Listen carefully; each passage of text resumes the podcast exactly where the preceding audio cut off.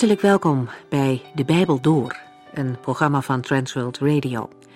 De Bijbel Door is een radioserie die u in vijf jaar meeneemt door de hele Bijbel. Van Genesis 1 tot Openbaring 22.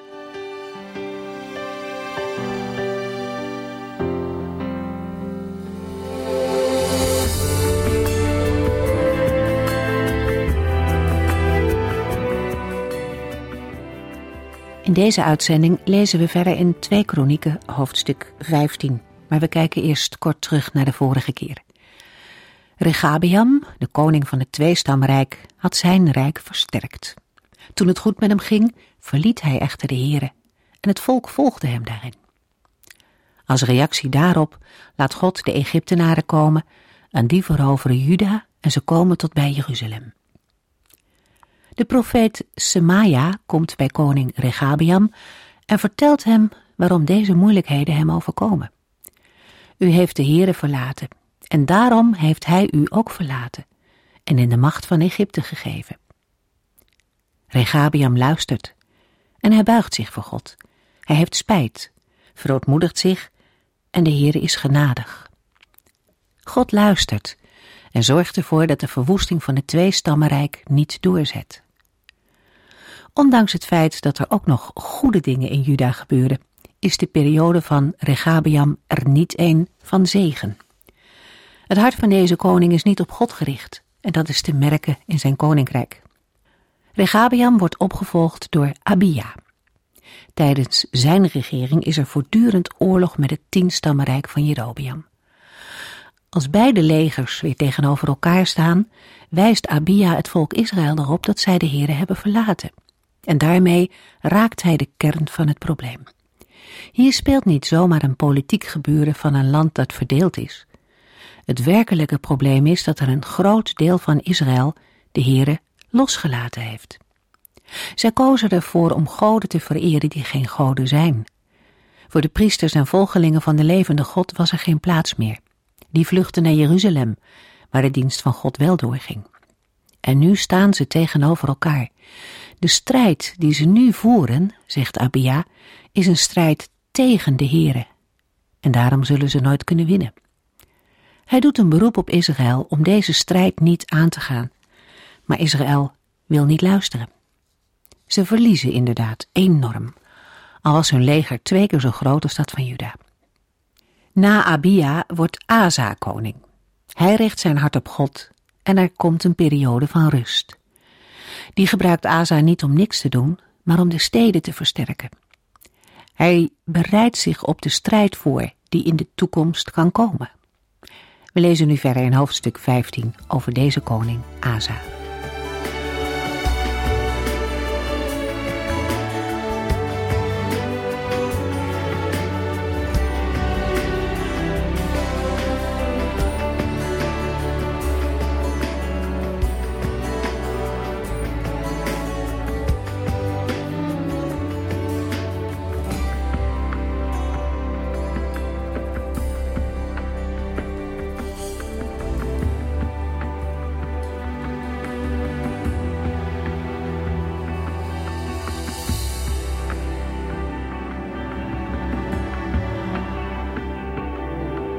In de vorige uitzending hebben we gelezen dat koning Asa moed vat nadat hij de profetie van Azaria had gehoord. De koning begint met het doorvoeren van hervormingen. Meer details van de hervormingen zijn al eerder vermeld in 2 Kronieken 14. Daarnaast herstelt Asa het altaar van de Here voor de tempel. In de derde maand, de tijd van het wekenfeest, van Asa's vijftiende regeringsjaar komt het volk samen in Jeruzalem en offert 700 ossen en 7000 schapen en geiten aan de heren. De dieren waren een deel van de oorlogsbuit. Die zijn waarschijnlijk buitgemaakt op de herders in 2 Kronieken 14 vers 15, na de strijd met het grote Ethiopische leger bij Gerar. Daarna vernieuwen de Judeërs het verbond dat hun voorouders met de heren hadden gesloten. Andere verbondsvernieuwingen vinden we ook in Jozua 24, 2 Koningen 11 en Nehemia 10. Iedereen die de Heere niet zoekt, dat wil zeggen, die weigerde de Heere te zoeken, zal ter dood worden gebracht. 2 Kronieken 15 vers 14 Zij riepen met luide stem hun eed van trouw uit naar God, begeleid door trompetten en bazuinen. Hiermee brengen zij het gebod van Deuteronomium 13 en 17, dat lange tijd verwaarloosd was, weer ten uitvoer. Het breken van het verbond met de Heere wordt niet alleen als een moreel probleem gezien, maar ook als een aantasting van de nationale veiligheid.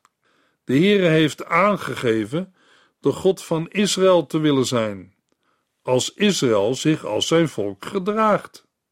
Afval van de Heere zal resulteren in rampen en invallen van vreemde volken.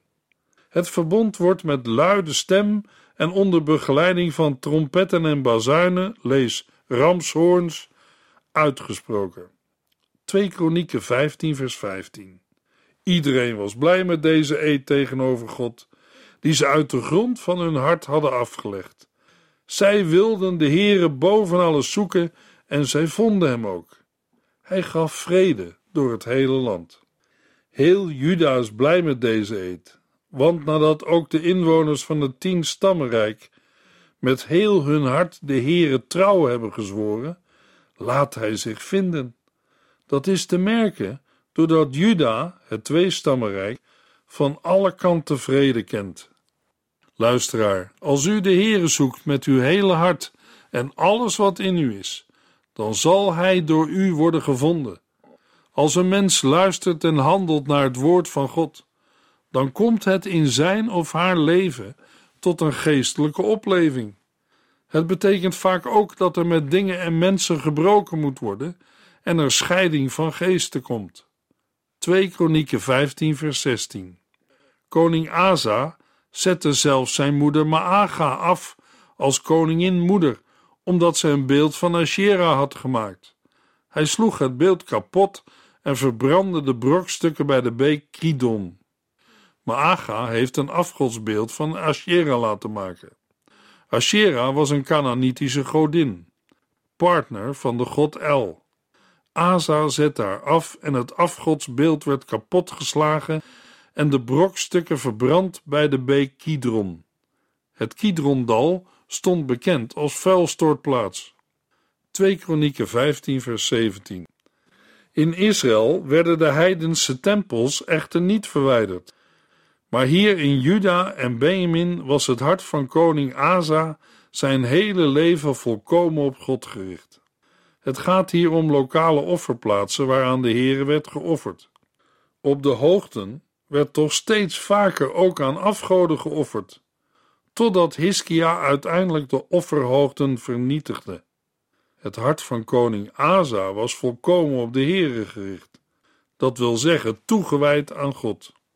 Voor een geestelijke opleving is het nodig om toegewijd te zijn aan de Heere.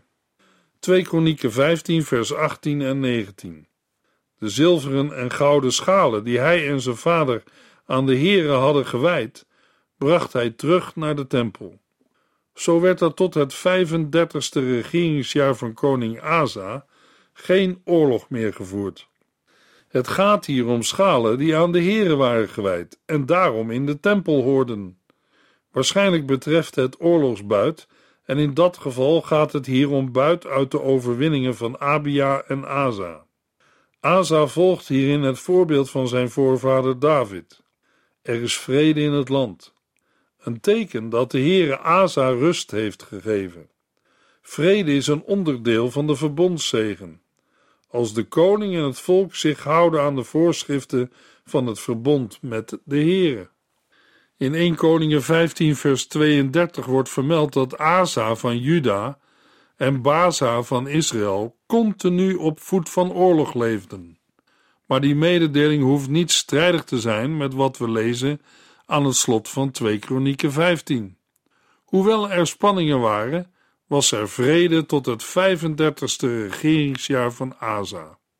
De versen 16 tot en met 18 zijn min of meer gelijk aan 1 Koningen 15 vers 13 tot en met 15. Terwijl de profetie van Azaria en de samenkomst in Jeruzalem alleen in kronieken worden vermeld. 2 Kronieken 14 en 15 hebben inzicht gegeven in de weg van de Heere met koning Asa. 2 Kronieken 14 schetst het beeld van een koning die dicht bij de Heere leeft. Het volk kent rust omdat het de Heere heeft gezocht. Daarna zien we hoe dit zich zo heeft kunnen ontwikkelen. We hebben gelezen van een oorlog tegen een oppermachtige koning en hoe met behulp van de Heere de overwinning wordt behaald. Daarna zendt de Heer een profeet om koning Asa aan te sporen door te gaan op de weg die hij is ingeslagen. Asa neemt dit ter harte en het resultaat is vrede. 2 Kronieken 16 vers 1 In het 36e regeringsjaar van koning Asa verklaarde koning Baza van Israël hem de oorlog en bouwde een fort bij Rama, waarmee hij de weg naar Juda afsloot. Volgens de gegevens in 1 Koningen 15 vers 33 en 16 vers 8 kwam Baza in het derde jaar van Asa aan de macht en werd hij in het 26e regeringsjaar van Asa door Ela opgevolgd. Het is daarom onmogelijk dat Baza nog in het 36e regeringsjaar van Asa aan de macht was. Een aannemelijke verklaring is dat in 2 Kronieken 16 niet verwezen wordt naar het 36e regeringsjaar, maar naar het 36e jaar na de scheuring van het Rijk. De versterking van de stad Rama, ongeveer 8 kilometer ten noorden van Jeruzalem, is van strategisch en commercieel belang. De stad ligt dicht aan een belangrijke doorgaande handelsroute. Vele Israëlieten willen zich na Asa's overwinning op Serach bij hem aansluiten en Baza wil deze uittocht blokkeren. 2 Kronieken 16 vers 2 en 3 Asa reageerde al snel. Hij haalde zilver en goud uit de tempel en het paleis en stuurde dat met de volgende boodschap naar koning Ben-Hadad van Syrië in Damaskus. Laten wij het niet-aanvalsverdrag vernieuwen dat uw en mijn vader met elkaar sloten. Hopelijk is dit zilver en goud voor u genoeg om uw bondgenootschap met koning Baza van Israël te verbreken. Als u dat doet, zal hij mij met rust laten. Bij Asa lezen we nu niets over een gebed, zoals in de strijd met Serach. Maar hij zoekt nu zijn hulp bij Ben-Hadad, de koning van Aram. Aram is het zuidelijke deel van het latere Syrië. Hoofdstad ervan is Damascus.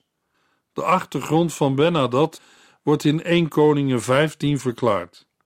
Deze Ben-Hadad is Ben-Hadad de eerste en moet niet worden verward met zijn naamgenoot die later tegen Agab optrekt.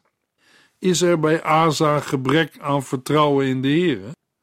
2 Kronieken 16 vers 4 tot en met 9 Ben-Hadad ging op konings Asa's verzoek in en stuurde zijn leger erop uit om Israël aan te vallen. Het verwoestte de steden Ion, Dan, Abel-Maim en alle voorraadsteden in Naphtali.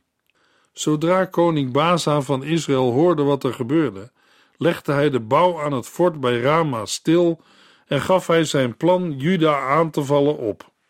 Koning Asa en de inwoners van Juda trokken daarna naar Rama, haalden de stenen voor de bouw en het timmerhout weg en gebruikten dat om de steden Geba en Mispa te versterken.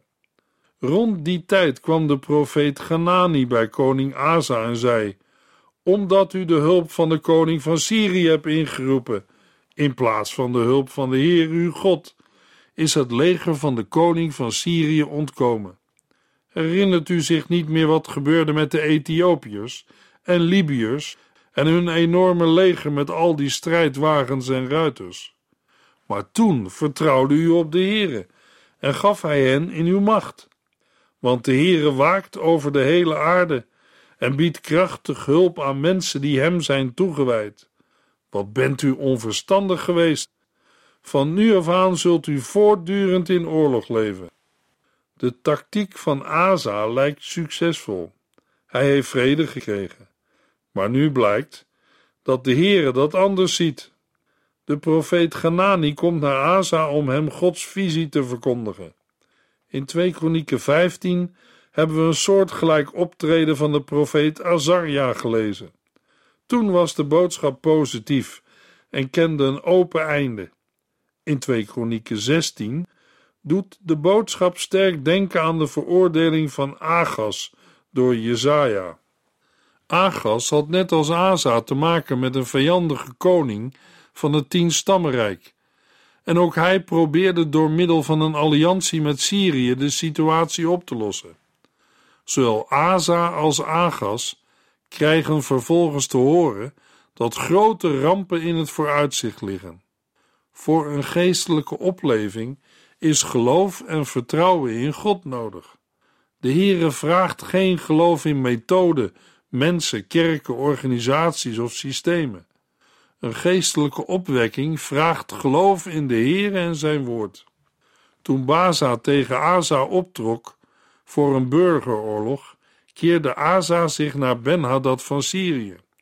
De profeet Genani wijst hem erop dat hij beter had kunnen weten. Hij had zelf ervaren dat de Heer hem de overwinning gaf. De keuze voor de levende God moet gevolgd worden door een leven met de Heer, in een voortdurende toewijding. Paulus schrijft in Romeinen 1, vers 16 en 17: Ik schaam mij niet voor dit goede nieuws. Het is immers door de kracht van God het middel waardoor mensen die het geloven gered worden. In de eerste plaats is dit nieuws voor de Joden, maar ook voor alle andere volken. Want in dat goede nieuws wordt de rechtvaardigheid van God bekendgemaakt. Dit betekent dat iedereen volkomen op hem moet vertrouwen. De profeet Habakkuk heeft immers geschreven: De mensen die rechtvaardig zijn, zullen door het geloof echt leven. In wezen betekent dat hetzelfde als we in 2 Kronieken 16 hebben gelezen. Een keuze maken voor de Heer is een eerste stap, maar die moet gevolgd worden door een tweede, een geheiligd leven en een rotsvast vertrouwen in de Heer en zijn woord. Want de Heere waakt over de hele aarde en biedt krachtige hulp aan mensen die hem zijn toegewijd. Luisteraar, als een mens dat niet gelooft en er ook niet op vertrouwt, dan zal een mens daar ook niets van zien en meemaken. Dan is er geen bevinding van Gods belofte en genade. Nu is het mogelijk dat een luisteraar vraagt: luistert het allemaal zo nauw bij het christelijk geloof? Ja, omdat geloven meer is dan het instemmen met een aantal geloofstandpunten. Geloven in God is een persoonlijke relatie hebben met de Vader, de Zoon en de Heilige Geest. Een relatie houdt niet op na een eerste ontmoeting, dan begint het pas. Maar als er mensen nu anders over denkt, of alleen op bepaalde punten, is dat dan erg? Mogelijk dat mensen onderling dat niet zo belangrijk punt vinden.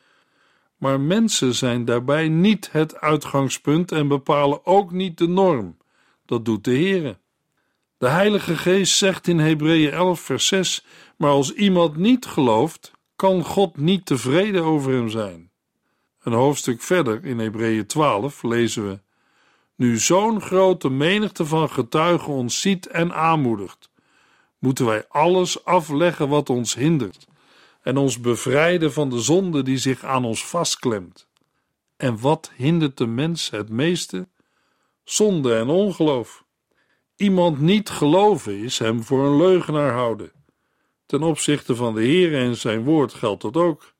Een mens kan God voor een leugenaar houden, of zelfs zeggen dat hij niet bestaat. Hebreeën 12 moedigt aan om de wedstrijd te voltooien die voor ons ligt zonder op te geven. Daarbij moeten we blijven kijken naar Jezus, die ons de weg wijst. Hij is het doel van ons geloof. Luisteraar, laten we niet alleen in Christus, in God, dat wil zeggen Vader, Zoon en Heilige Geest geloven, maar ook met Hem leven. Dat is niet altijd gemakkelijk en strijkt ook vaak tegen onze haren in. Dan zijn we boos op de Heer en staat het woord van God ons niet aan net als bij Asa. De waarheid kan soms hard zijn, maar ook heilzaam. 2 Kronieken 16 vers 10 Asa was zo boos om wat de profeet had gezegd, dat hij hem gevangen liet nemen. Vanaf die tijd begon hij ook enkele mensen uit het volk op een vrede manier te behandelen. Als Asa op God gericht was geweest, had de Heere hem in de strijd tegen Baza versterkt. Maar Asa was gericht op Ben-Hadad. Ondubbelzinnig wordt die gerichtheid hier als dwaas bestempeld. Asa reageert niet met verootmoediging, schuldbeleidenis of berouw. Hij laat zich niet corrigeren en komt ook niet tot inkeer. Hij richt zijn boosheid op de boodschapper van de Heere en zet hem gevangen, terwijl het doel van de Heere niet was om te oordelen of te straffen, maar om te versterken wie op hem vertrouwen en gericht zijn. Het gevolg is nog meer onvrede. Het is wrang dat de gevolgen van Asa's dwaasheid niet alleen hemzelf treffen, maar ook zijn volk en zijn opvolger. De oorlogen met Syrië die volgen, blijven niet beperkt tot de tijd van koning Asa. De levensstijl van Asa voert hem steeds verder van de Here.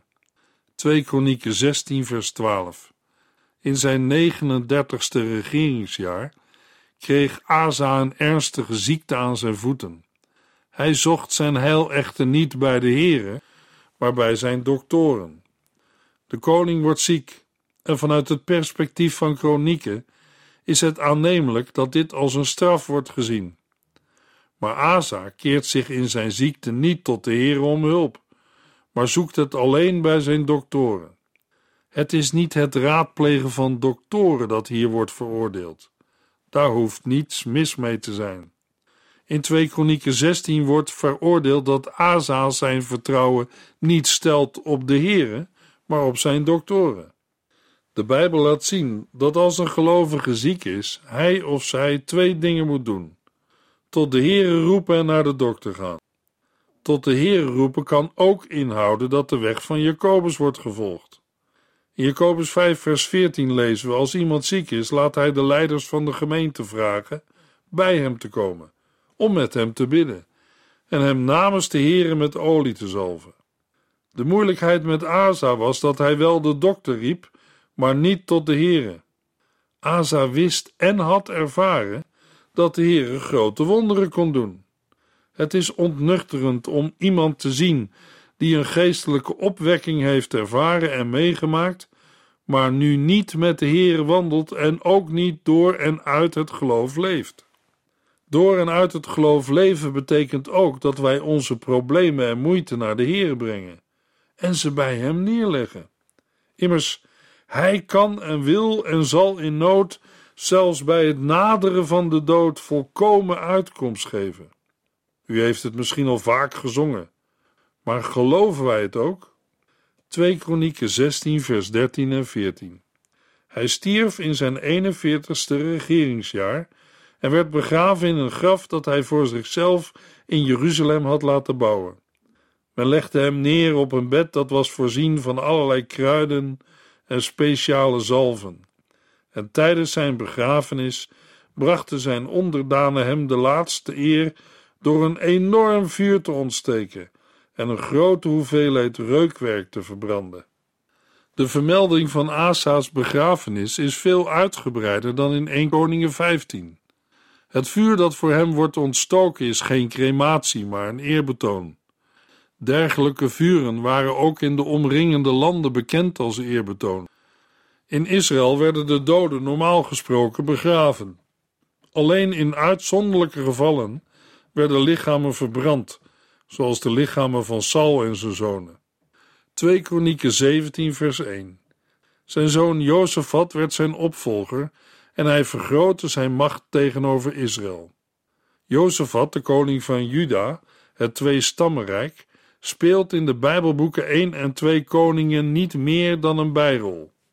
Dat komt omdat in de gedeelte waar Jozefat wordt genoemd, de koningen uit het tienstammenrijk centraal staan. In 2 Kronieken 17 is het andersom en gaat alle aandacht uit naar de koning van Juda. De weergave in 2 Kronieken is dan ook een goede aanvulling. Jozefats regering vormt een illustratie van het principe van beloning en vergelding. Het speelt in de Bijbelboeken 1 en 2 Kronieken een belangrijke rol. Verder is het opvallend dat Jozefat, zijn naam betekent de Heere spreekt recht, tijdens zijn regering een bijzondere aandacht aan de dag legt voor de wet van de Here en de organisatie van de rechtspraak. Uit vers 1 wordt duidelijk dat Jozefat het koninkrijk Juda versterkte tegen het tienstammenrijk Israël.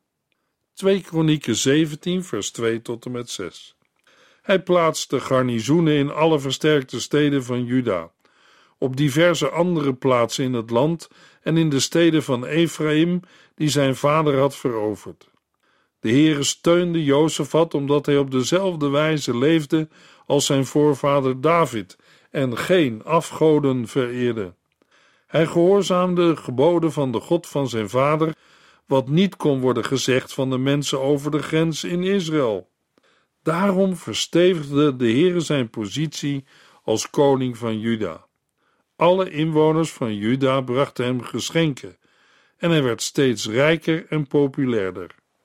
Onverstoorbaar volgde hij de paden van de Heer en hij verwijderde de heidense altaren van de heuvels en liet de Asherah-beelden uit het land van Juda weghalen.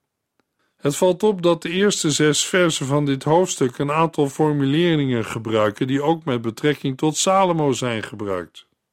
2 Kronieken 17 vers 7 tot en met 9 In het derde jaar van zijn bewind begon hij een landelijke actie om het volk te onderwijzen. Hij stuurde hoge ambtenaren als leraren naar alle steden van Juda. Onder hen waren Ben Gail, Obadja, Segaria, Netanel en Micha. Ook de Levieten werden ingeschakeld. Van hen gingen Semaja, Netanja, Sebatja, Azael, Semiramot, Jonathan, Adonia, Tobia en Top Adonia ook de priesters Elisama en Joram waren erbij. Ze namen kopieën van het wetboek van de Here mee naar alle steden van Juda om de mensen erin te onderwijzen. In het derde jaar van Jozefats regering neemt Jozefat maatregelen om het volk te onderwijzen in de wet van de Here. In zijn nadruk op onderwijs vanuit de wet van de Here sluit Jozefat aan bij de voorschriften voor de ideale koning. In de volgende uitzending lezen we verder in 2 Kronieken 17.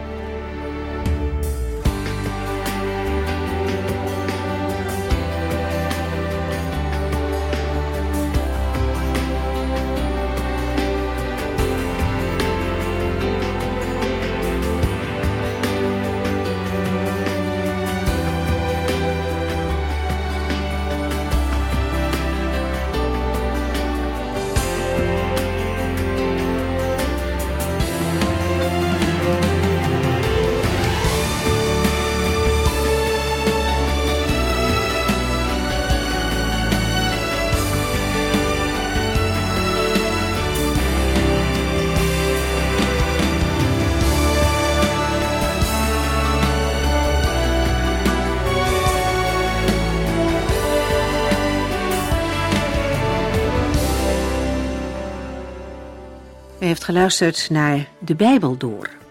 In het Nederlands vertaald en bewerkt door Transworld Radio. Een programma waarin we in vijf jaar tijd de hele Bijbel doorgaan. Als u wilt reageren op deze uitzending of u heeft vragen, dan kunt u contact met ons opnemen.